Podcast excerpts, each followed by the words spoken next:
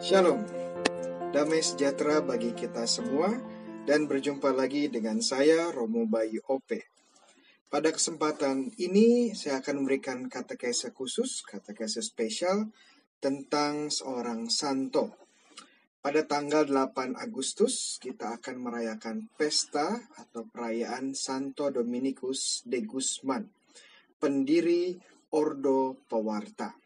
Dalam bahasa Latin, Ordo Predicatorum. Maka saya mengajak para sahabat sekalian untuk mengenal lebih jauh lagi siapa sebenarnya Santo Dominikus ini dan ordo yang didirikannya. Siapa sebenarnya Santo Dominikus de Guzman ini? Dan apa saja terobosan-terobosan dari Santo Dominikus bagi gereja? Dominikus terlahir pada abad ke-12 pada sekitar tahun 1170 di kota kecil bernama Kalerwega yang menjadi bagian dari kerajaan Kastil yang kelak akan menjadi cikal bakal dari kerajaan Spanyol. Dia berasal dari keluarga bangsawan. Ayahnya Felix de Guzman dan ibunya Joanna de Asa. Nama Dominikus sendiri sebenarnya berarti God's Servitor atau hamba Tuhan. Nama ini diberikan kepadanya setelah doa sang ibu, Joanna, untuk memperoleh anak yang saleh melalui perantaran doa Santo Dominikus de Silos seorang santo Ordo Benediktin terkabulkan. Tentunya dari kedua orang tua ini, orang tua yang saleh ini Dominikus menerima iman Katolik dan mengenal hidup kesucian.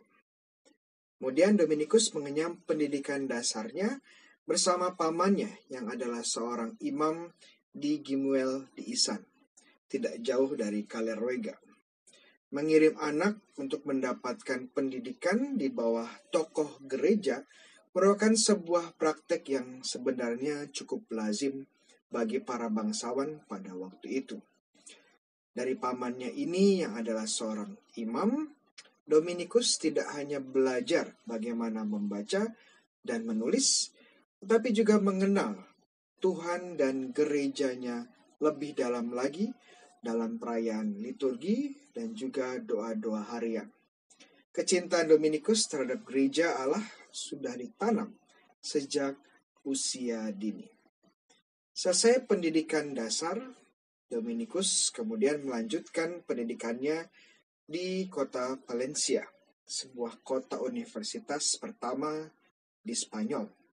Dominikus merupakan seorang pelajar yang tekun, tetapi juga saleh Walaupun memiliki sarana dan uang, dia menolak untuk mengikuti godaan-godaan temannya untuk melakukan hal-hal yang kurang pantas dilakukan sebagai seorang pelajar dan anak muda.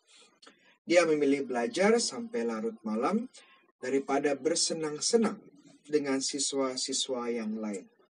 Sebuah kisah yang melegenda di Valencia adalah saat terjadi wabah kelaparan. Ada banyak orang jatuh miskin, ada orang banyak kelaparan, dan ada orang meninggal. Hati Dominikus yang masih muda tapi suci ini tergerak. Dan dia pun memutuskan untuk menjual buku-bukunya yang terbuat dari kulit binatang untuk menolong mereka yang menderita. Dominikus pun berkata, "Saya tidak bisa hidup dengan kulit yang mati, sementara melihat kulit yang hidup mati kelaparan. Kemudian setelah menyelesaikan pendidikannya di Valencia, Dominikus menjadi seorang kanon regular di Katedral Osma.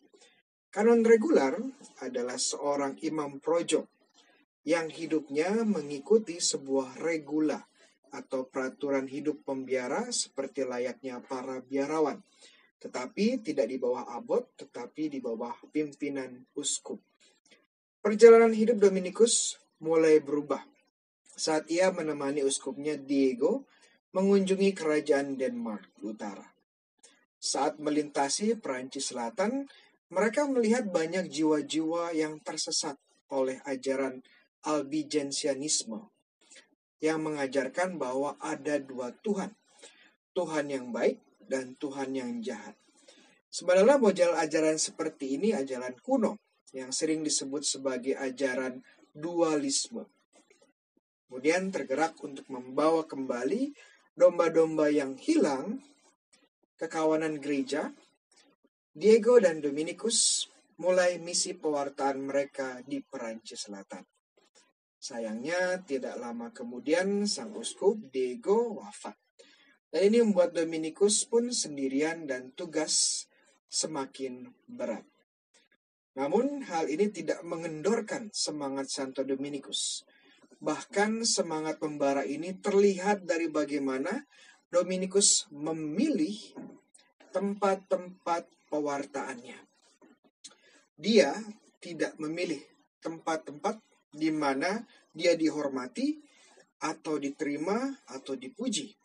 Tetapi dia lebih banyak menghabiskan waktunya di tempat-tempat dia ditolak, dia dihina.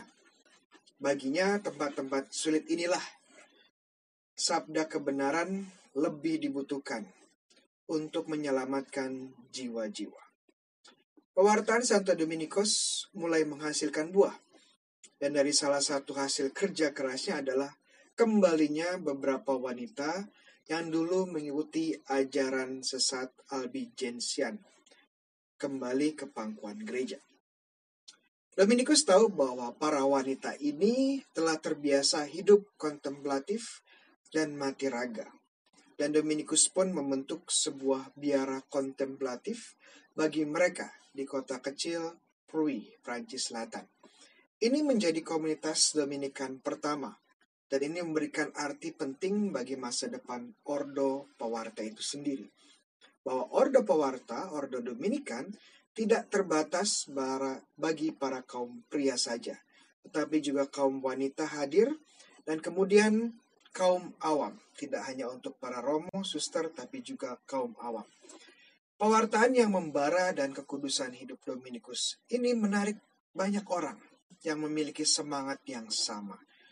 Beberapa orang mulai mengikuti Santo Dominikus dan juga memberikan diri pada misi pewarta. Dominikus mengerti bahwa bentuk hidup yang dia jalani tidaklah biasa pada zaman tersebut. Seorang imam tidak biasanya berkhotbah dan hanya mereka yang diberi delegasi khusus dari uskup yang bisa melaksanakannya. Bentuk hidup yang tidak terikat di dalam suatu biara suatu keuskupan atau suatu tempat yang kita sebut juga sebagai itineransi membuat pewartaan Dominikus dan saudara-saudaranya tidak lazim pada zaman itu. Dan ini bisa mengundang kecurigaan dari pihak gereja itu sendiri.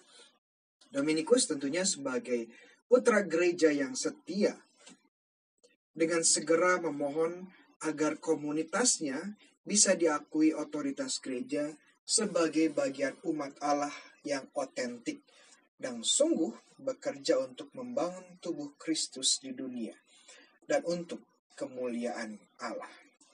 Nah, dengan bantuan banyak pihak dan juga tentunya dengan rahmat Tuhan itu sendiri, Dominikus mendapatkan pengakuan dari gereja melalui persetujuan Paus Honorius ketiga pada tanggal 22 Desember 1216 yang kemudian menjadi tanggal lahir dari Ordo Pewarta.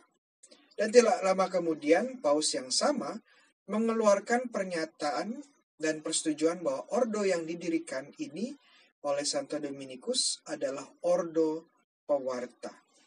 Dan dengan persetujuan gereja ini, komunitas Santo Dominikus menjadi komunitas yang inovatif pada zamannya.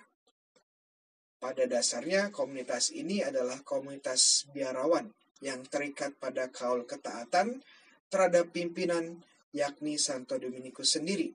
Namun ada hal-hal yang membuat komunitas ini berbeda dengan biara-biara lain, inovatif pada zamannya.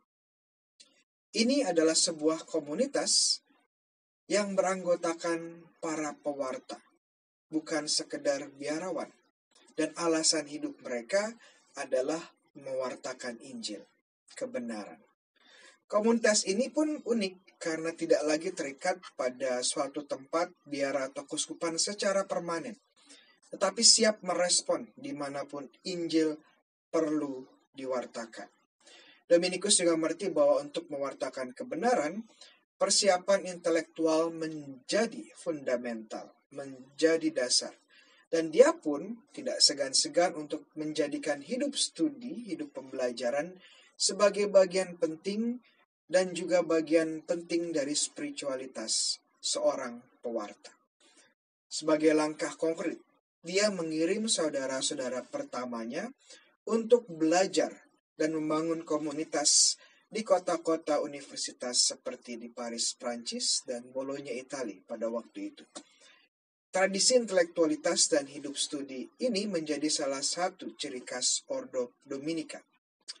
Tokoh-tokoh Ordo Pewarta juga telah banyak bersumbangsi memberikan kontribusi bagi perkembangan intelektualitas tidak hanya di gereja, tapi di dunia secara umum. Seperti Santo Thomas Aquinas, salah satu pemikir terpenting di gereja kita. Francisco de Vitoria, bapak dari hukum internasional. Joseph Marie Lagrange, pendiri Ekol Biblik atau sekolah kitab suci di Yerusalem yang mengandalkan arkeologi Kardinal Yves Congar sebagai teolog konsili Vatikan II, dan tentunya masih banyak lagi. Bagian penting dari hidup Pawarta adalah komunitas yang berdasarkan sebuah kepercayaan bahwa setiap anggota mampu menyuarakan pendapat mereka. Dan ini tentunya demi kebaikan dan pertumbuhan bersama. Jadi walaupun ketaatan terhadap pimpinan adalah dasar dari komunitas, Dominikus juga menanamkan semangat demokrasi di antara para saudaranya. Sehingga para saudaranya ini dapat berkontribusi secara langsung dalam hidup dan misi dari Ordo dengan menyatakan pendapat dan juga memilih pimpinan mereka baik dalam level biara sampai di level Ordo. Dominikus dengan setia mewartakan Injil sampai wafatnya di kota Bologna pada tahun 1221. Dan sekitar 12 tahun kemudian, pada setelah proses kanonisasi dan beatifikasi yang cukup panjang, Paus Gregorius ke-9 akhirnya menyatakan Dominikus sebagai orang kudus. Gereja pada tahun 1234 menyatakan bahwa Santo Dominikus adalah seorang santo.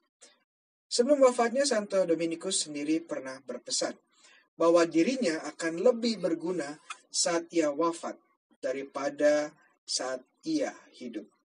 Sepeninggal Santo Dominikus, ordo yang didirikannya terus bertumbuh dan berkembang dan telah menginspirasi banyak pria dan wanita untuk membangun gereja dan dunia menjadi tempat yang lebih baik seperti kerajaan Allah. Orde Pewarta sendiri sekarang tersebar lebih dari 100 negara di dunia dan berbagai pelayanan dan kerasulan dari refleksi dan pengajaran teologis dan filsafat sampai misi-misi di daerah terpencil. Demikian kata kese khusus kita pada kesempatan hari ini. Bagi teman-teman yang punya pertanyaan, yang punya komentar, dan juga punya usulan untuk kata kese berikutnya bisa tulis di kolom di bawah. Dan jangan lupa kalau teman-teman merasakan kata kese ini bermanfaat bagi kita semua, jangan lupa untuk di-share dan jangan lupa untuk subscribe dan follow akun YouTube ini. Tuhan sertamu. Kita semua diberkati oleh Allah yang Maha Kuasa, Bapa, Putra, dan Roh Kudus. Amin. Santo Dominikus, doakanlah kami.